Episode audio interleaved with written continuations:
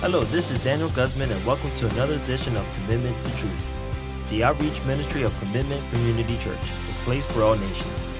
To learn more about commitment, please visit our website at www.commitmentchurch.org. Like us on Facebook and even download our mobile app by typing in Commitment Community Church. Now let's enjoy today's message from our pastor, Cedric Brown.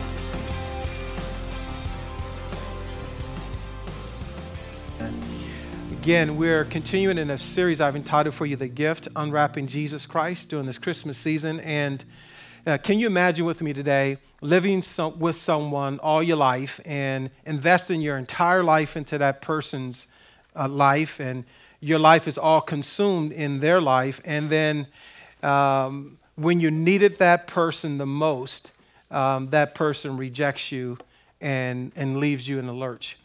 Can you imagine again? Everything that you are, all that you thought, all that you've dreamt to be, was all consumed in the life of someone else. And at that place, in that time that you needed that person the most, uh, they rejected you. Uh, believe it or not, this is exactly what happened to Jesus Christ. Jesus Christ came. He lived a perfect life, did everything right. And at the moment he needed his friends the most, guess what? They left him. And, and, and here, here's a theological truth. At the time that he needed God the most, God turned his back on him. So that God will never, ever turn his back on you and me. That's the greatest gift that we can ever have during this holiday season. So, as we continue to unwrap this, this message of, of the gift, remember last uh, two weeks ago, we talked about Jesus Christ was betrayed and abandoned so that you and I would never, ever be able to be betrayed and abandoned. That also Jesus Christ is in bondage and he was abused so that we would never have to live at a place of bondage and abuse uh, no longer. And that today, let's, let's continue with Jesus Christ being rejected by man and also God so that you and I will never, ever have to be rejected by man or God again. Now, I'm sure today when you heard me say that Jesus Christ was rejected by God, uh, you probably say, What in the world are you talking about? We're going to get there, all right? So let's look at Mark chapter 15, verses 22 through 34, and we're going to get into our, our foundation as it relates to, again, Christ being rejected by man and also by God. Mark chapter 15, beginning verse 22, it says, Then they brought him to the place called Golgotha, which is translated uh, place of skull. They tried to give him wine mixed with myrrh, but he did not take it. Now, pause in here for a minute. That this, this mixture was called gall, and this gall was a sedative, which was pretty much for painkillers.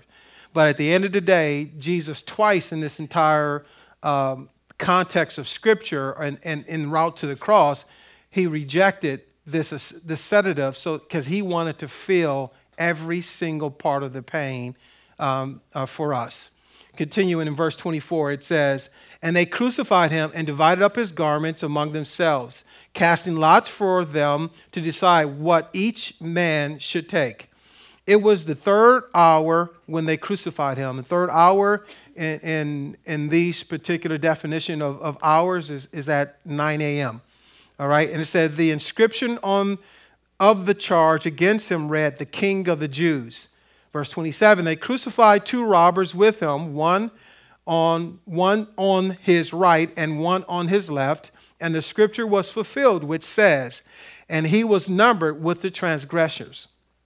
Verse 29 Those passing by were hurling abuse at him, wagging their heads and saying, Ha, you who are going to destroy the temple and rebuild it in three days, save yourself and come down from the cross. Verse 31 In the same way, the chief priests also, along with the scribes, were mocking him among themselves and saying, He saved others, he cannot save himself. Verse 32 Let this Christ, the King of Israel, now come down from the cross so that we may see and believe. Now, this is the, one of the most astonishing parts of verse, uh, these verses. In verse 32, it says, those who were crucified with him were also insulting him. Think, think about that. The two thieves that were on the left or the right, they're on their way to death, and they're in the midst of dying, hurling insults at Jesus Christ. So he is literally being rejected by the very people he's being crucified next to. This is ridiculous, but this is the reality. So here you find also in verse uh, 33, it says, When the sixth hour, which is the 3 p.m., came, darkness fell over the whole land until the ninth hour, which was six hours later from 9 a.m. So, six hours later, you have this summary. He was rejected by men in this way. Verses 27 through 28, uh, he was numbered with transgressors. So, here's a man, okay, Jesus Christ, who did nothing absolutely wrong, but was numbered with everybody else that did wrong. Two thieves. But then you also find in verses 27 and 20, eh, 28 that he was insulted, and by, even by passerbyers. They were insulting him and hurling and wagging their heads at him. And then he was left by his friends, verse 33. Think about this. So we know that Judas betrayed him. We know that Peter, right? He denied him three times. But then you also have 10 other, or minus one, who John, who was the only one at the foot of the cross, nine others. So 11 of his friends that he invested 11, uh, excuse me, three years of his life in these 11 men. And at the end of the day, they're nowhere to be found. Think about that. Think about you pouring your life in the life of someone for, you know, morning, noon, and night, eating with them, sleeping with them, pouring your heart, pouring vision, pouring direction into their lives. And at the end of the day, after three years, nowhere to be found.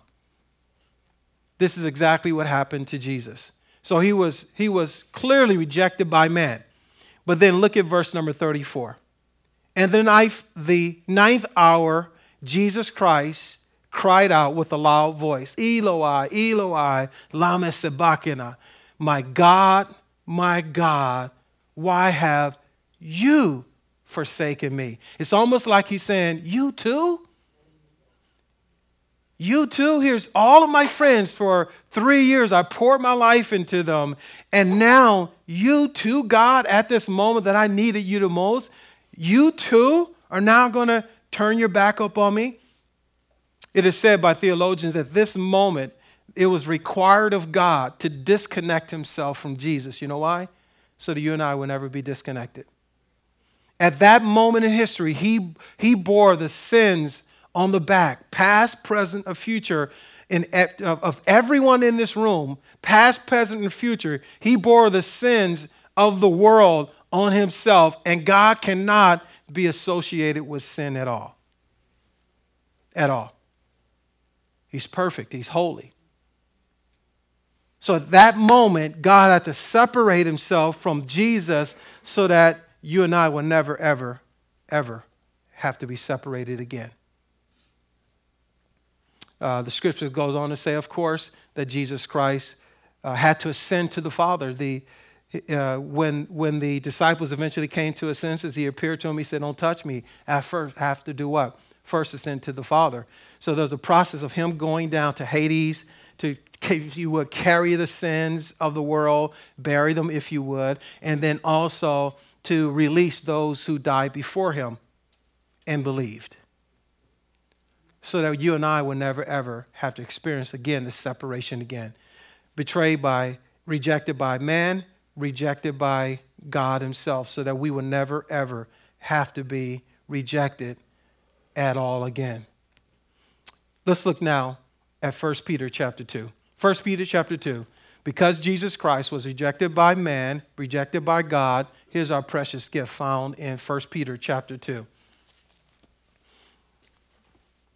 Beginning with verse number 4. it says, And coming to him as to a living stone, which was rejected by who? Men, right? But is choice and precious in the sight of God. So understand the biblical principle. The biblical principle is this is that God is the same yesterday, today, and forever. God cannot be associated with sin, but God, by His grace, always deal, finds a way to deal with sin. So, in the midst of rejecting Christ, Christ still uh, remained precious in the sight of who? God. But God could not alter his truth. You follow me? There was a need for a shedding of blood. There was a need for a propitiation, a substitute for sin. You follow me? So Jesus Christ was the only option. He was the perfect sacrifice. The scripture says in Hebrews that he was not only the great high priest, but he was also the lamb that was with, that it was with that was without spot or blemish that entered into the holies of holies. It says once and for all, once and for all. So there's now no need for anyone to go see a priest. There's no need for anyone to uh, uh, uh, uh you know make sacrifice animal sacrifices or anything like that because the lamb, the perfect lamb, Jesus Christ, who had no sin, had no uh, wrong, did nothing wrong, ultimately died on the cross for our sins so that we may ultimately have life. So, again, the biblical principle is God had to disassociate himself from sin because he cannot associate with sin. Jesus Christ took on the sin to deal with the sin issue once and for all. Therefore, there was this need to reject so that we would never be rejected. So, that being said, listen to what it goes on to say in verse number five. You also, as living stones, are being built up as a spiritual house for a holy priesthood to offer up spiritual sacrifice acceptable to God through whom? Jesus Christ. No other option to do this, to accomplish this, but through who? Jesus Christ, who paved the way. Now let's pause here for our first gift. Our first gift is this because of Jesus Christ being rejected by man and rejected by God, we are now instantaneously, if you put your faith and trust in Christ, rebuilt. We rebuilt. Uh, remember, Jesus said this that he, he must go to, and he will leave you a what? A comforter to indwell you, the Spirit of God that cries out in the hearts of everyone who believe that says what? Abba, Father. So at the end of the day, there's this rebuilding process that's going on. The scripture says this as well. Though we decay on the outside, I'm being renewed, what? On the inside. There's a decaying on the outside. At the moment that it is medically proven, at the moment that you are born, you're starting to die. So at the end of the day, on the outside I'm decaying, but on the inside there's this renewal and there's this rebuilding process that is occurring. The word built means this in, in verse number five. It means this to build upon. So first of all, think about this. The Jesus Christ is a chief cornerstone. At the end of the day, there is no other foundation to build upon than who? Jesus Christ. So can you imagine trying to build a house and you have no foundation? So, because Jesus Christ was rejected by man, rejected by God, he now lays this foundation so that we can now continue the building process. We can build upon what he has laid before us. The word build continues to be defined as this to erect a superstructure. Again, this superstructure is a supernatural uh, a house, if you would, that is made without hands, that he is working out and he's working in us to will and to do his perfect plan. You follow me? So there's something internally that is going on that you cannot see with the natural eye. That's why before you came to know Christ, uh, there's certain things that you used to do that you didn't have any instinct or any inclination that it was wrong. Once you come to know Christ, there are people who don't you, don't have, you do not have to sit in a message to find out what's wrong or what's right anymore because something on the inside, the superstructure, if you would, on the inside begins to give you an inclination that what you used to do is no longer permissible before God. And that's just the way it happens. There's this superstructure that he begins to build. And then listen, the last part of this definition of the word built means to edify. So here we get we have this. Jesus Christ laying a foundation. We're building upon him. And as we are being built, there's a super, super, super, super structure that he is now building on the inside of us. And the awesome privileges in the building process, he will continue to do what? Edify us, encourage us, build us up, edify us, encourage us. Because why? Like any construction process, you're going to have permits, right? You're to have, you're going to have obstacles, you're going to have hindrances and barriers that that impede the building process. So, in the building process, we know that there will always be the place that Jesus will still do what? Edify us. Right? There's times we're going to slip, there's times we're going to fall, there's times that we're going to find ourselves doing things we shouldn't do. But in the midst of that, in the midst of the superstructure building, He will always do what? Edify us. He will edify us. We're being built up. He's our gift. Wise, because he's building this up. And, it, and the only way this was possible was through Jesus Christ being rejected by God and rejected by man. Let's look at our, our second point. Let's skip down to verse 9. It says this But you are a chosen race, a royal priesthood, a holy nation, a people for God's own possession. Now, if we pause there, this is where most believers stop. That, you know what, I'm a chosen race, I'm a royal priesthood, I'm a holy nation. We walk around snooty. You know, with our noses, you know, high, our chin high, our chest sticking out, and which is good for some of us who, who probably have need that, that bit of encouragement, right? But, but why would he make us, think about this, why would he make us a chosen race? Why would he make us a royal priesthood? Why would he say that we are now a holy nation? Why would he say that now that we are a people for God's own possession? Will it be merely just to say, okay, I have mine?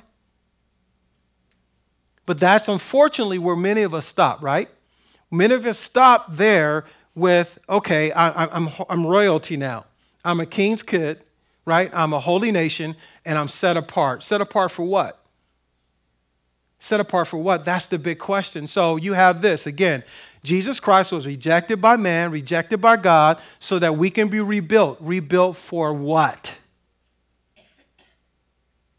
Rebuilt for what? Why is my marriage healthy now? Why am I walking in purity as a single man or woman? Why is my business succeeding? Why now my finances are in order? For what?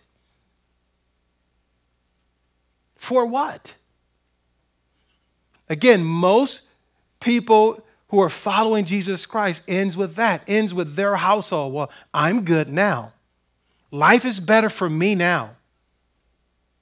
Right? Let's be honest before God, right? Most of us would say, hey, you know what? I got mine. My life is different now. My life has been transformed. I'm healed emotionally. I'm not going through the emotional roller coaster anymore. You know, physically, God has healed me. Whatever God has bestowed upon you as a cho- chosen uh, race, as a royal priesthood, as a people set apart for God, whatever He has done for you in your life, why has He done it for you? Why? The answer is here. Latter part of verse 9, it says, so that you may proclaim the excellencies of him who has called you out of darkness into his marvelous light.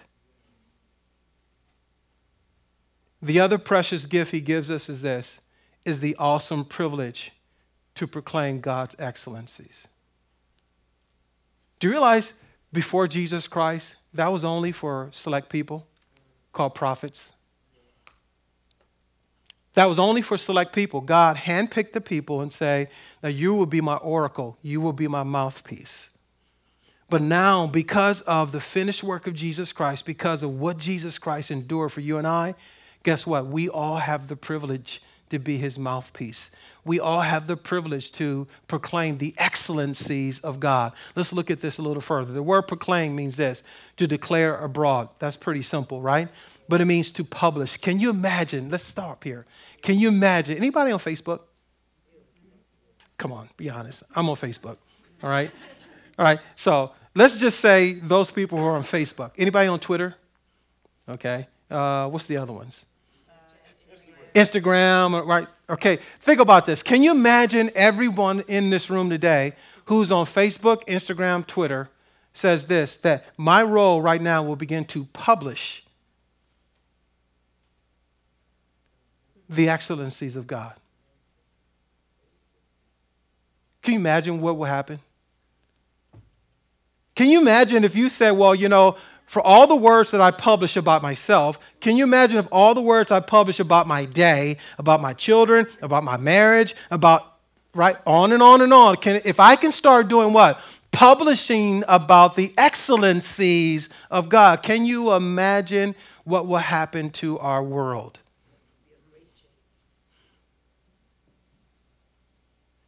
Can you just imagine? If you just took one day out of the week and said, you know, this is going to be my, my day to publish about the excellencies of God. Or, or maybe you're not on Facebook. Most people right now have an email account.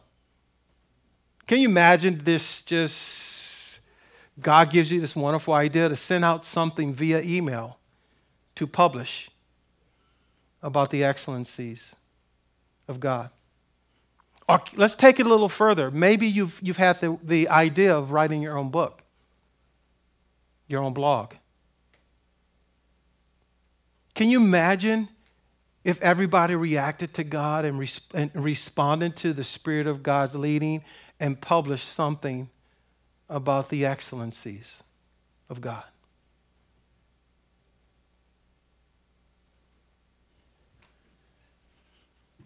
The word proclaim also means this to make known by praising or proclaiming and to celebrate. You know, at the end of the day, the best way to do this is in the marketplace. In other words, wherever you work, can you imagine publishing, proclaiming, and celebrating the excellencies of God in this way? Am I telling you to stand on your chair in your cubicle or stand in your chair in your office and wave your Bible and, and, and blast your Christian music? And, no, I'm not telling you to do that. But you know what I will say to you right now? One of the best ways to publish the excellencies of God and to proclaim the excellencies of God is to walk into your job with a smile.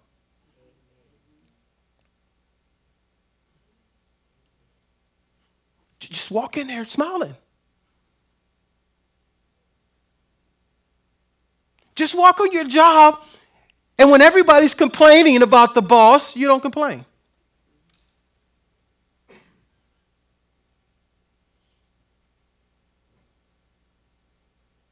You don't have to publish anything. You don't have to use Twitter. You don't have to use Facebook. You don't have to use any of that. You are living epistles, the Bible says. So all you need to do, we need to do, is just to walk every single day into the place that we have been given the privilege to have a job to afford us wonderful things in this world. Just walk in there just with a good attitude.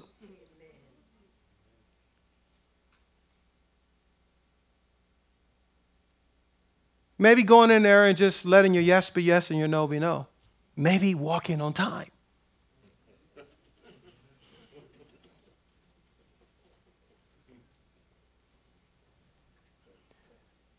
Maybe be the one who treats customers fairly. Maybe be the one who does excellent work without having to get paid more for it. Maybe just go do your job.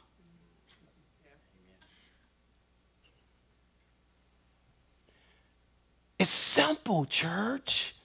So simple. But so many of us don't do the simple thing.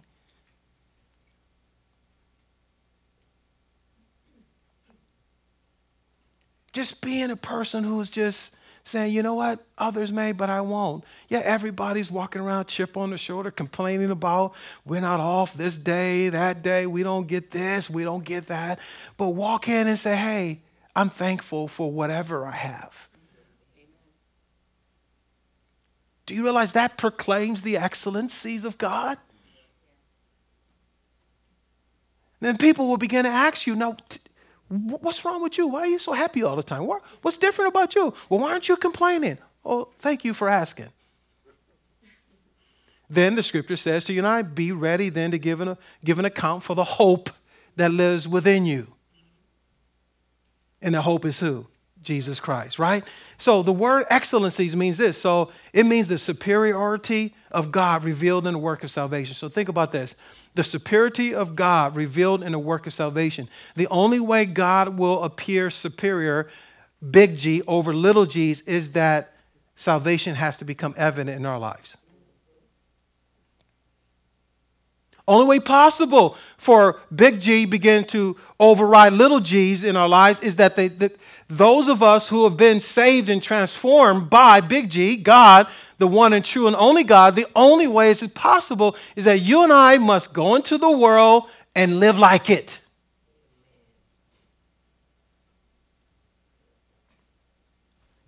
Live like it. Excellence also means God's perfection and his goodness of action. Do you realize how many people are so bitter about God? If God is so good, why? We're the answer to the why. We're the answer to the why. When Christ was rejected, he empowers us through His Holy Spirit, that infrastructure, that, that new superstructure. He empowers us to be men and women who are able to do what? Proclaim the excellencies of an excellent God. Amen? Then we go to verse 10. It says this For you once were not a people. Think about that. You were not even a people. It says, But now you are the people of who? God.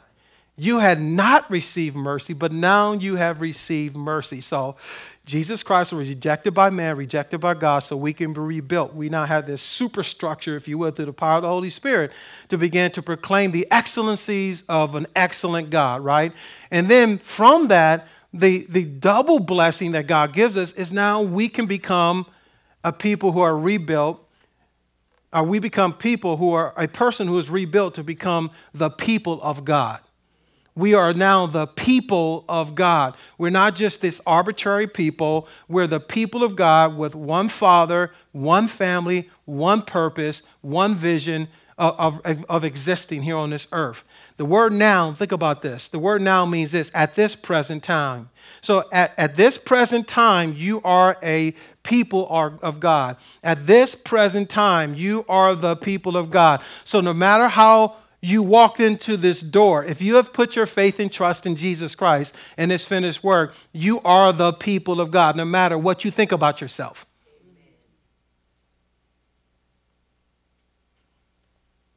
No matter what you did, no matter who you are, no matter what your background is, no matter what you've accomplished, what you have not accomplished, you are now the people of God. You are now the people of God. And, and, it's important to embrace that. Why is this so important? Why is this even possible? It says, because now you have also re- received mercy. The word mercy means this received mercy. The two words means this to extend help for the consequences of sin. So think about this. So no matter what you've done on the way into this building, if you have put your faith and trust in Jesus Christ, you have received and you have been extended mercy because of the consequences of sin. And now, so if you didn't think you were a people of God, you're doubly a people of God. Why? It's because if you receive the mercy of God through who? Jesus Christ. So if there was any question in your mind, if there was any hesitation or reservation in your mind, because you have received the mercy of God, how? When Jesus Christ was rejected by man and he's rejected by God, at that moment you receive the mercy of God.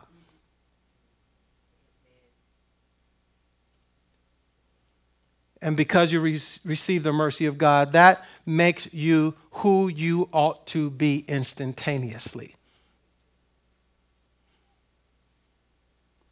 Instantaneously you become the people of God. But now you are the people of God. Christ rejected by man, rejected by God, rebuilt as a superstructure through the power of his Holy Spirit so we can proclaim the excellencies of God that leads to ultimately a people that has the privilege to be the people of God where the body of Christ, the family of God, the bride of Christ, we are the people of God because Jesus Christ was what? Rejected. Let me end with this. For us to be the people of God, and for us to proclaim the excellencies of God, we have to get over one thing and, and really grab a hold to it today. One, one of the greatest hindrances to becoming the people of God and proclaiming the excellencies of God is rejection.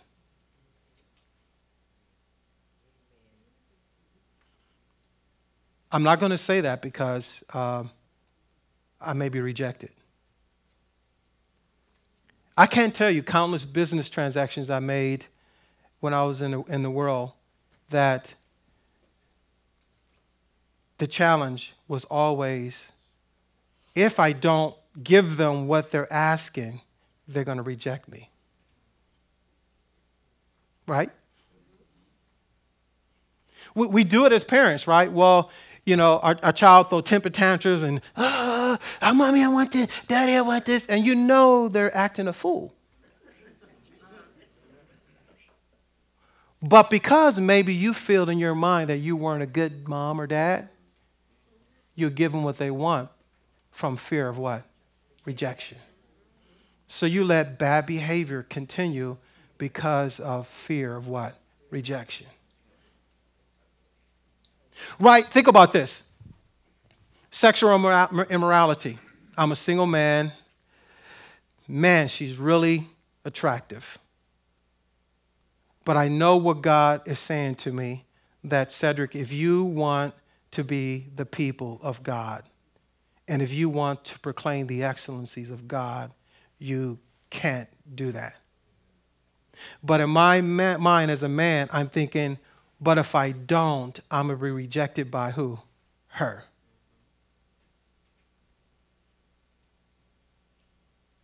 Same thing with ladies, right? Same thing. I'll be, you know, here, here's my opportunity. Here's my, oh, someone likes me, right? Got ladies, someone likes me. Oh, he likes me. Wow, he's fine. Woo, you know, and it's like, I, and, and it, here's my chance. It could be the man. It could be him. It could be the one. And out of fear of rejection, I concede.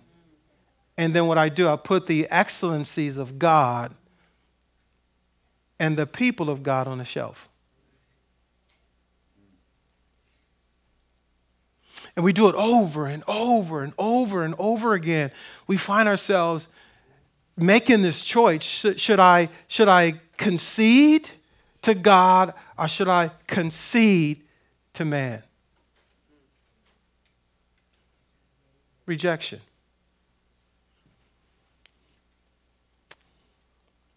I remember, again, being in the business community, part of the job description was to wine and dine customers because it afforded us millions of dollars. So, wine and dining always included drinks. So, here I am, a pastor.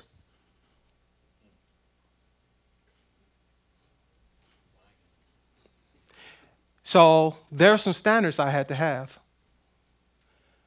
Others may, but I may not. I don't know where you stand on this, this principle, but I, cho- I choose not to drink nothing. You know why? Because I had a choice to either, am I going to be the people of God in the midst of a people that don't know God? Am I going to have the courage to proclaim the excellencies of God among a people who don't know how good God is? So would I just say, hey, let me have a casual drink? Nobody's around, no church folks are around. Or should I say, God, I'm not performing for anyone but you?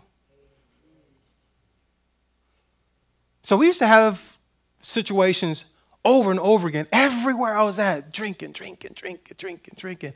And Lord says, Others may, but you may not. And we had this largest customer in one state Lisa and I would take them out every year to go to like our Christmas outing. And we would rent a limousine, we'd go pick them up at their house, and we'd get in the car. Inevitably, they'll bring their homemade wine for about five years. Lisa and I said, No, thank you. And our last trip before I retired, he comes into the vehicle with his bottle of wine, wine, and in the other hand, a bottle of apple cider.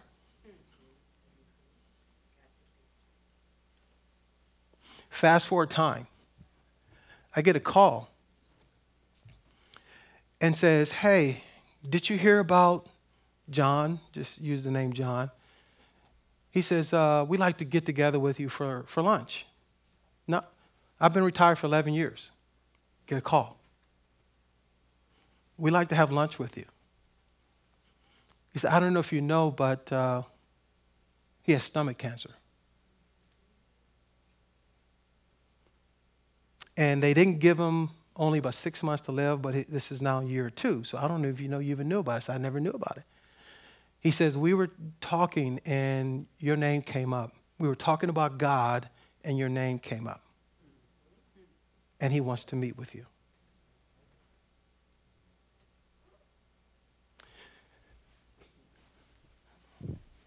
11, 12, 13, 14, 15 years ago? No, thank you.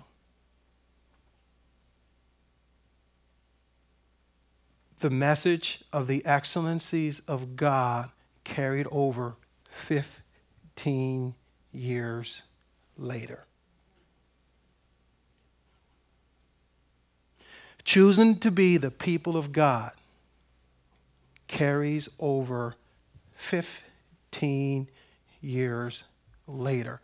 I say that, church, because in the moment it won't make sense of why he's telling you, don't do that. There's family members you're praying for and you believe in God to change their lives, but you have to make a decision in this moment.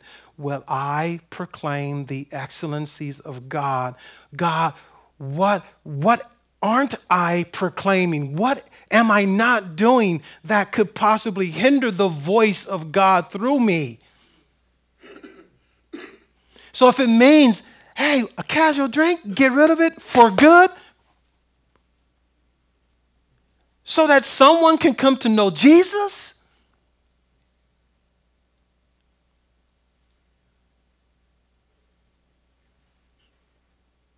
Or whatever it is that God is saying, give up. Or whatever God is saying to you right now, no more, no more, so that people can clearly hear the excellencies of God. No matter what it is in your life today, that can clearly say to people that I am a people of God. Whatever it is, you must come to a conclusion in your life. If Jesus Christ was rejected by man and rejected by God, I must have the courage and confidence that no matter who rejects me today, I will never be rejected because he was.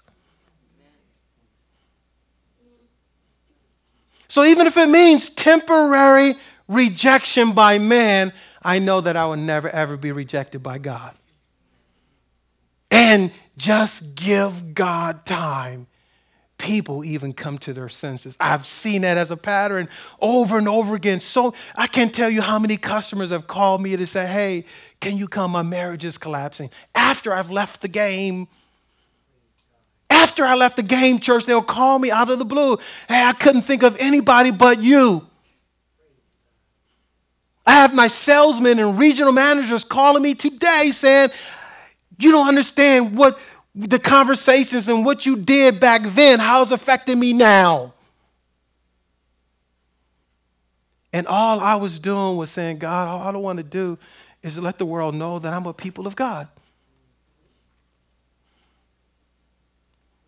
All I want the world to know is you.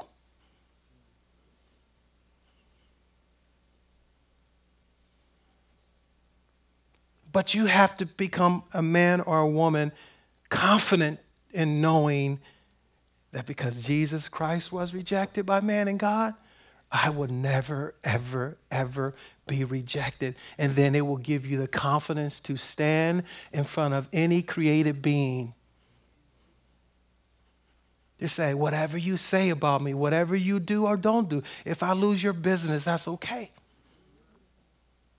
Listen, if I lose your friendship, it's okay. If I temporarily lose you as my flesh and blood brother, sister, uncle, aunt, father, mother, son, daughter, it's okay. Because all I want you to hear is about the goodness of Jesus. And what I'm saying, please understand what I'm saying to you today is I'm not saying get out there and be a verbal fool. What I'm saying is make a choice to live a life that speaks.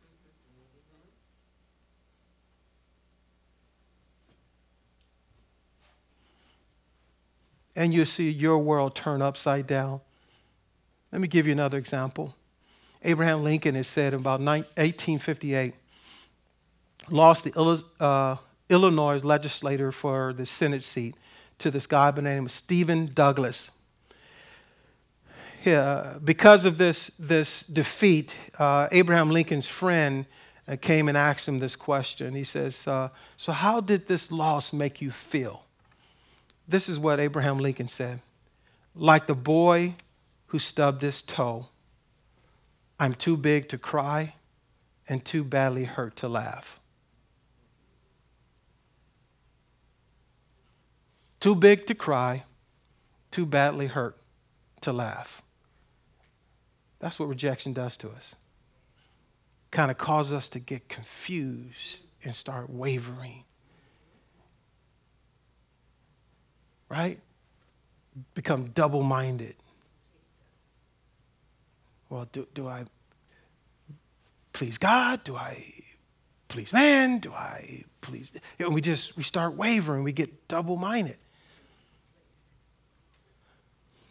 But I want to end with a passage of scripture that answers the question should I run and hide or should I rebound and recover? Should I, what should I do at the end of the day? Romans chapter 8. I'm sure you've heard these, but we're going to read them today just to remind us all. Romans 8, 31. Beginning of verse 31.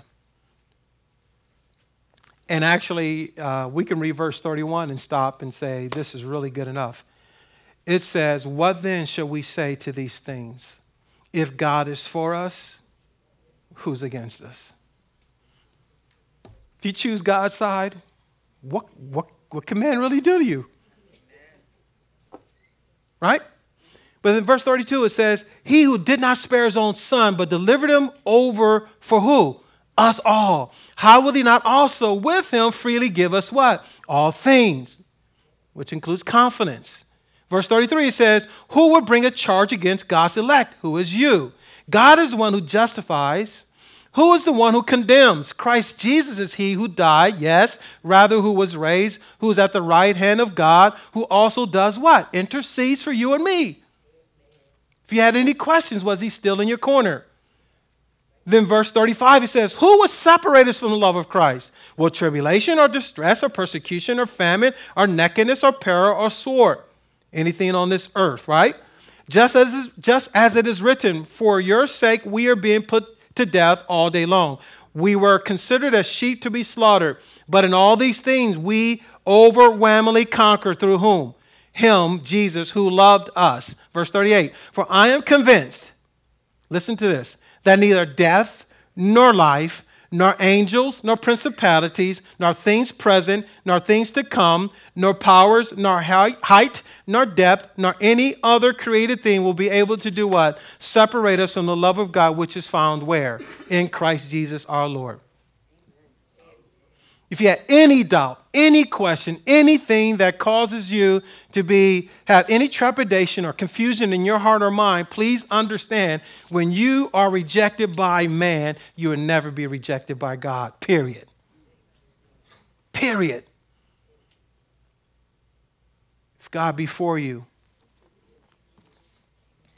There's nothing man could ever do to you. Your challenge is will I be willing to say, God, no matter what man would do relationally to me, no matter if they reject me, God, I will still proclaim the excellencies of God, and I will still be a man or woman who are, who's willing to be the people of God.